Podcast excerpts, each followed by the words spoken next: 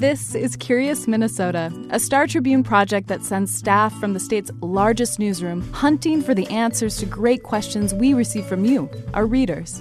Questions like, why does everyone love to hate Edina? How does Minnesota have so many Fortune 500 companies? What's the story behind Minnesota Nice? We're here to answer everything you want to know about the state's people, places, and culture.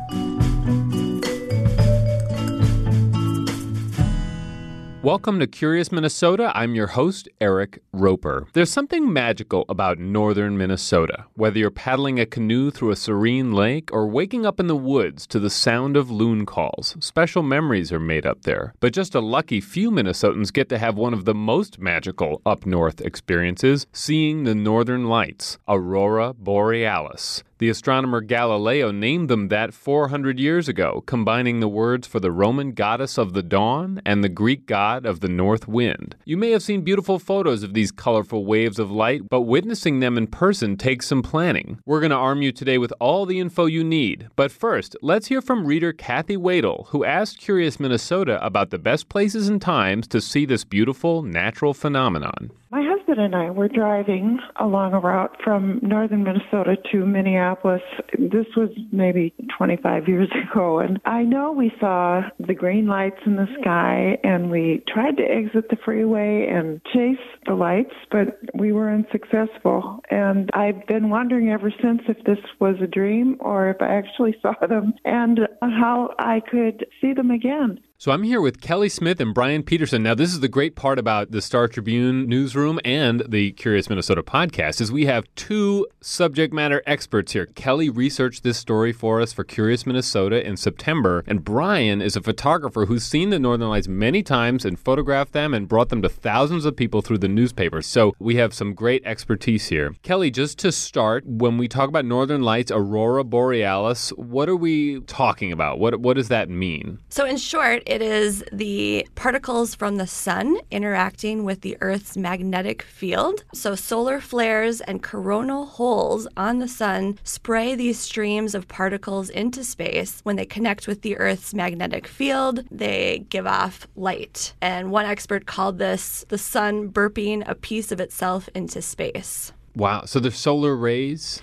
They're solar particles, and when they are drawn down to the north and south poles, they enter the atmosphere and they release energy in the form of light. And that light that you see depends on the altitude that the particles are reacting at or which gas the electron is hitting. And why is this a Curious Minnesota question? Are we unique in some way? Well, obviously, the northern lights are best seen the further north that you go. That's because the aurora oval forms a circle basically around the pole. And so as the aurora gets stronger, that can move further south. And it depends on the KP, which is a measure of the magnetic activity. And so in Minnesota and places in Michigan are good chances of seeing the northern lights at times. Okay. So, Brian, unfortunately, we're trying to describe something very visual on an audio medium here. So take us there. What happens when you finally get to see the northern lights? What are you going to be looking at? Well, I think one of the dirty little secrets is that they're often not as spectacular as you see in photographs. With today's technology and the sensitive camera sensors, what you're going to see on the back of your camera is going to be quite a bit better than what you're seeing with your naked eye. The other thing I would say is that you need to be away from lights. I mean, if you're standing on your porch with a bright porch light behind you, your eyes are not adjusted right to see. You need to be out in the dark and let your eyes adjust to the darkness, and oftentimes you're only going to see a haze of green on the northern horizon unless it's a really good show. If you do see that, you're generally in for a pretty good night, and it's generally going to get better as the evening progresses. And then you're going to see, on a good show, you're going to see pillars of purple and green and blue, and they'll be moving and waving almost like the wind is pushing them in one direction or another. And once in a lifetime, you see a full-on spectacular situation. Yeah, I've only seen it once here in Minnesota, and I am pretty sure it's pretty rare. I've been watching the Northern Lights for the last 15, 20 years, and I believe it was 2005 when I saw the most spectacular show that I had seen, and it was right after dusk, so there was still a little bit of blue light in the western sky, but there were purples and greens, pillars, and it was pretty much filling all of the sky above you, and you could actually hear the Northern Lights kind of humming. It was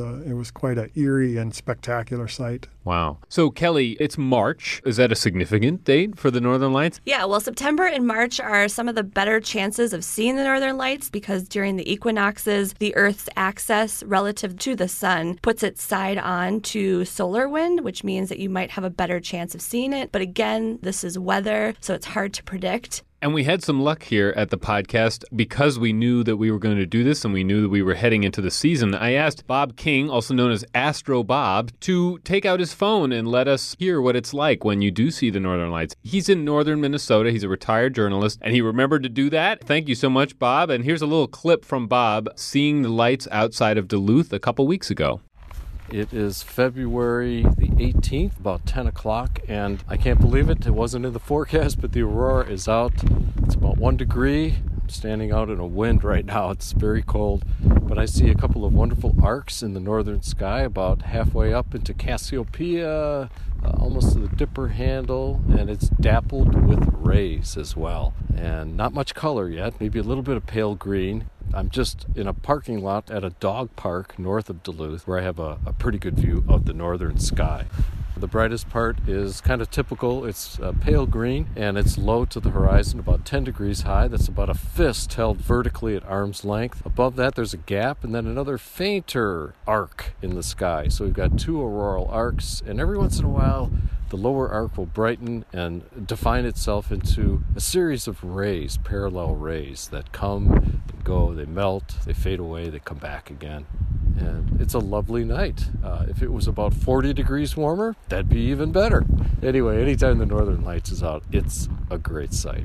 So that was a great description, and I'm sure some of our listeners will want to see what that looks like. So we'll include a link to some photographs that Bob shot in the show notes for this episode. So March is a good time, but we should also talk about cycles. So Brian, these are cyclical events, right, as far as years go. Is that correct? Right. There's generally an 11-year cycle, and we're actually at the low end of the cycle right now. And in 2025 or 2026, we will be back at the peak. So it's a good time now to start planning your locations. It's not a particularly great time now this year, but if you start doing some planning, you'll be ready when it comes back. Okay, but Bob saw it, so it's out there. Yeah, it can happen. It definitely can happen. Okay. I think during a high cycle, you might see good KP numbers every month. This time of year, I don't know. It's been at least a month or two since I've heard any rumblings about good KP or everybody's heading north. So okay. And Brian, let's say we are going to go scout a location. What would be some good places to look at? Well, just to give you a little bit of a rough idea of my process, I start with the KP. If the KP looks good, I'm going to start making a trip. I want to find as far north as I can go. I want a good, clear view of the northern horizon. A large lake is a good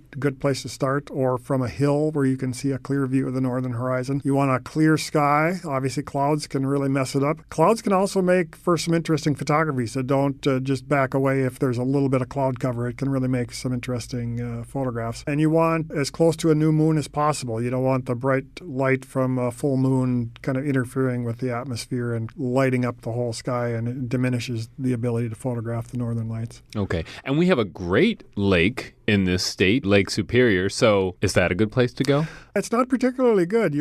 Basically, your North Shore is running northeast, and you want generally a clearer view of the northern horizon. And unfortunately, that ridgeline that runs along 61 is blocking most people's view of the northern horizon. So unless you're out in a boat or you're out on a big peninsula that you can look back, or unless it's a really great night and it's pretty much filling the sky, it's happened a few times where you can really see it even out over Lake Superior. But generally speaking, it's a risky proposition to try to find a good spot along the North Shore. And technology has made this maybe a little simpler. So there's apps, right, that people can monitor to know the best conditions. Tell me a little bit about those. Yeah, you can just go to your app store, Apple, iTunes, and just Google Aurora Watch or Northern Lights Watcher. There's probably dozens of them, and I've tried multiple ones. They're all pretty similar. It's just a personal preference on what you like, but it'll give you KP indexes for your area. It'll give you alerts if you want to get warnings. The good thing is that oftentimes there is a 2 to 3 day warning before high KP index numbers, so you can do some planning, and those apps are really helpful. You don't feel like you have to scramble to get up north. You can do a little bit of planning anyway.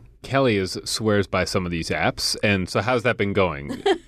Not well. Okay. Yeah, I use My Aurora Forecast app, so it does send you a little alert saying that there's a high KP right now. Even if you get an alert and you go out there and chase it, you may not see it. Are your bags packed at all times? I'm ready to go, yeah. I've gone up on a weekend and just sat on a random lake north of Duluth for hours, just in the dark by myself. This feels like storm chasing, but just a little less intense. Less exciting. Twister, but less for deadly. Northern Lights. Okay, yeah, well, less deadly. And there's nothing worse than sitting in the office here in the Twin Cities and you get a storm KP warning at noon. And by the time you pack things up and head north, it's diminished. And that can happen. I mean, you can literally have northern lights during the middle of the day. You can't see them, but they're there. Oh, really? Yeah. So I didn't realize that. When you watch the KP index, oftentimes it'll peak during daylight hours. And by the time it's dark enough to see them, they might be diminished. So. Okay. Yeah. I mean, the sad part of the story is that Kelly has not seen the northern lights in Minnesota after many attempts. Right. But has seen them in Iceland. Right. Once you see them, they're so spectacular. There's nothing like it. Okay. So hopefully our listeners, maybe they're getting very interested. They want to go see now. And let's say they have figured it out, right? They've gotten there and they're seeing the lights. And now they want to show it to all their friends and brag to their relatives and everyone on social media. So Brian, where should they start? Can a smartphone really do anything in this context? Yeah, I think the technology is starting to come along. And I think specifically with the new iPhone 11 and the night shot or long exposures, I'm not sure how that camera actually does it, but you can hold that camera for 10 seconds and not have a blurry image. It seems like magic to me. I don't know how they do it, even without a tripod. I've yet to go out and try the northern lights with my phone, but I think the technology is coming to that even. But older smartphones would be more challenging. Oh, yeah. I think pretty much impossible if you don't have the night shot modes that allow for longer exposures. Okay. Generally, with a DSLR, you want to use the fastest lens possible, a wide 20 to 24 millimeter wide lens, f2.8 or faster. And my general exposure formula would be starting at 1600 ISO with a 20-second exposure at f2.8. Generally speaking, if there's any northern lights in the sky at that point, you're going to see, and you might even not see it to the naked eye at that point, but you'll see a green horizon maybe, or you'll see some evidence of it coming. So it's a good way to kind of judge whether the night's going to be good or not as well. And you should bring a tripod. A tripod, yeah. You need a tripod unless you're one of those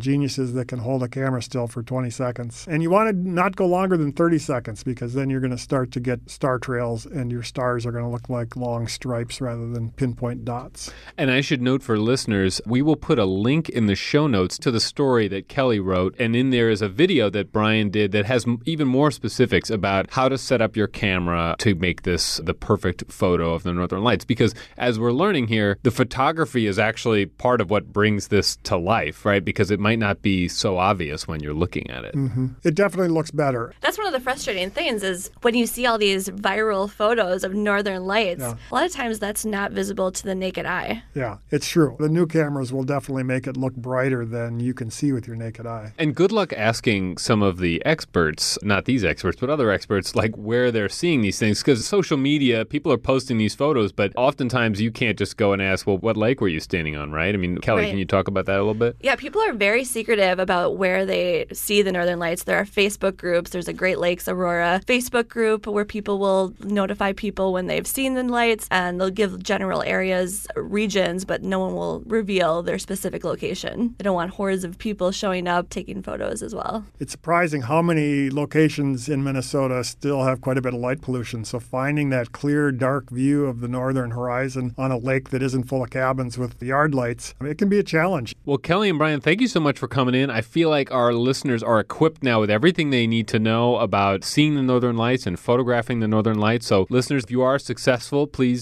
tweet a photo at me. We'd love to see it, and we can talk about it on a future episode. But thank you both for coming in. You really shared a lot of expertise with us today. Thank you. Yep. Thanks, Eric. Listeners, if there's someone in your life who's been searching in vain for the northern lights, I'm sure they'd appreciate it if you sent them this episode of the podcast. But let's not stop there. If you like this show, please tell a friend, a colleague, a relative, maybe even your dentist. I don't know, why not?